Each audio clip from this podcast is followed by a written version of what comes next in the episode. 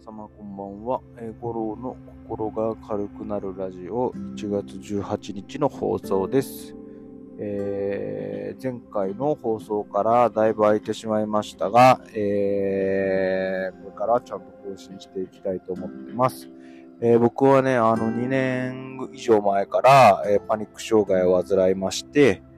え、その同じような疾患をお抱えの方の心が少しでも軽くなればと思い、え、自身の経験をシェアさせていただいているラジオとなっております。えー、皆様いかがお過ごしでしょうか？先週のちょっとなんか雪みたいのが降ってから、金曜日ぐらいですかね。土曜日ぐらいか。ら結構、なんか冷えを感じるようになってきて、わ、やだなーって感じですけど、やっぱりね、会社行ってるとあったかくてね、あのー、まあ、去年みたいに冷え性に超悩まされるってことはかなり減ったんですけれども、あのー、かなりね、周りでもコロナになってる人とかもいるので、養生いただければと思ってます。でね、今日お話ししたいなと思うのは、えー、まあ、休職して、えー、良かったこともあったなと、今更ながら思うことがやっとできるようになったので、そういったことをいくつかご紹介したいと思います。あの、一つ一つね、あの、ちょっと章を分けて、エピソード分けてね、ご紹介していきたいなと思ってますんで、今回は、えー、休職して良かったこと、パート1としましては、えー、会社にね、あの、とのの働き方の考え方を変えられる、変えることができたなっていうことは良かったなと思います。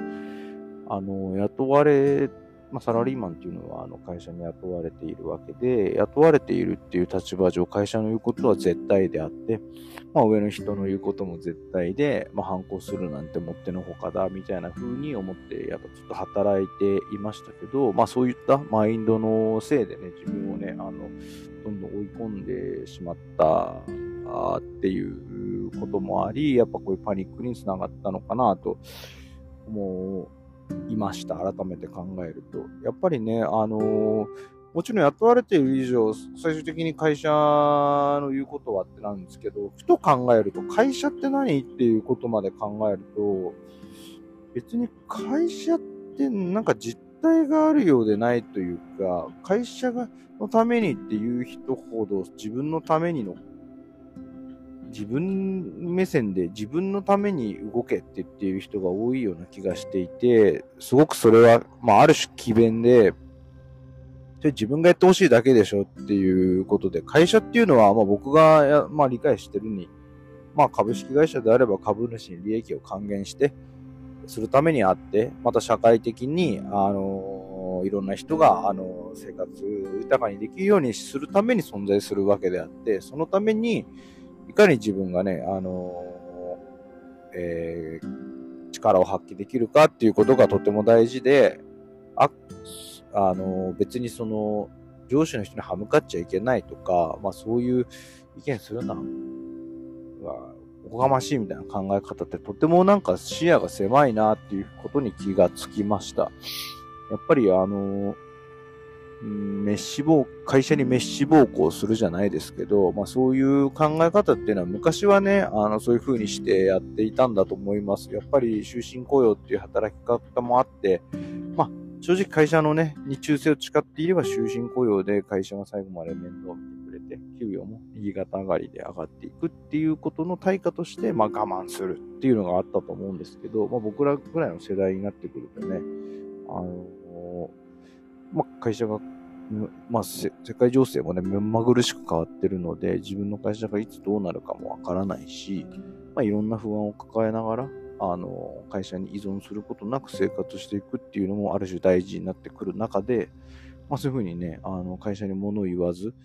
まあ、あの何も考えず思考停止する形で働くっていうのはとても危険だなと思うので、まあ本当に、なんていうんですかね、その相手にリスペクトを持った上で、議論していくっていうのがとても大事で、な、なんか、そんなこと、なんかまあ、それっておかしくないですかっていうことに対して何をそんなにビビってたんだろうっていうことを今思うとすごく思います。逆にね、そういう風にしてビビってたことでね、溜め込んじゃって、あの、ストレスを溜めて、あの、まあ、納得しないまま仕事に、をすることになり、結局、まあ、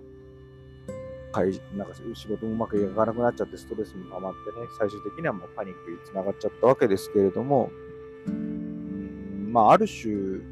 会社に忠誠を尽くすというよりかは、あの、お互い、ウィンウィンじゃないですけど、会社は給与を払ってくれる。だけど僕らは、あの、労働力を、えー、ご提供するっていう、まあ、ある種、イコールな関係であるっていうのは今後大事になってくると思うし、そういう気持ちで働いていくと、なんていうんですかね、変に、あの、卑屈にもならないし、あの、まあ、自分の存在価値っていうのも、まあ、自分に対してリスペクトを受けると思うので、まあ、そういうふうなあのマインドに変えることができたっていうのが個人的にとても大きかったなと思ってます。まあね、それ以外にもね、休職してよかった。もちろん悪いことの方が多いんですけど、あの、良かったなと思えることもいくつかあるので、それは次回のエピソードに譲ろうと思います。えー、以上です。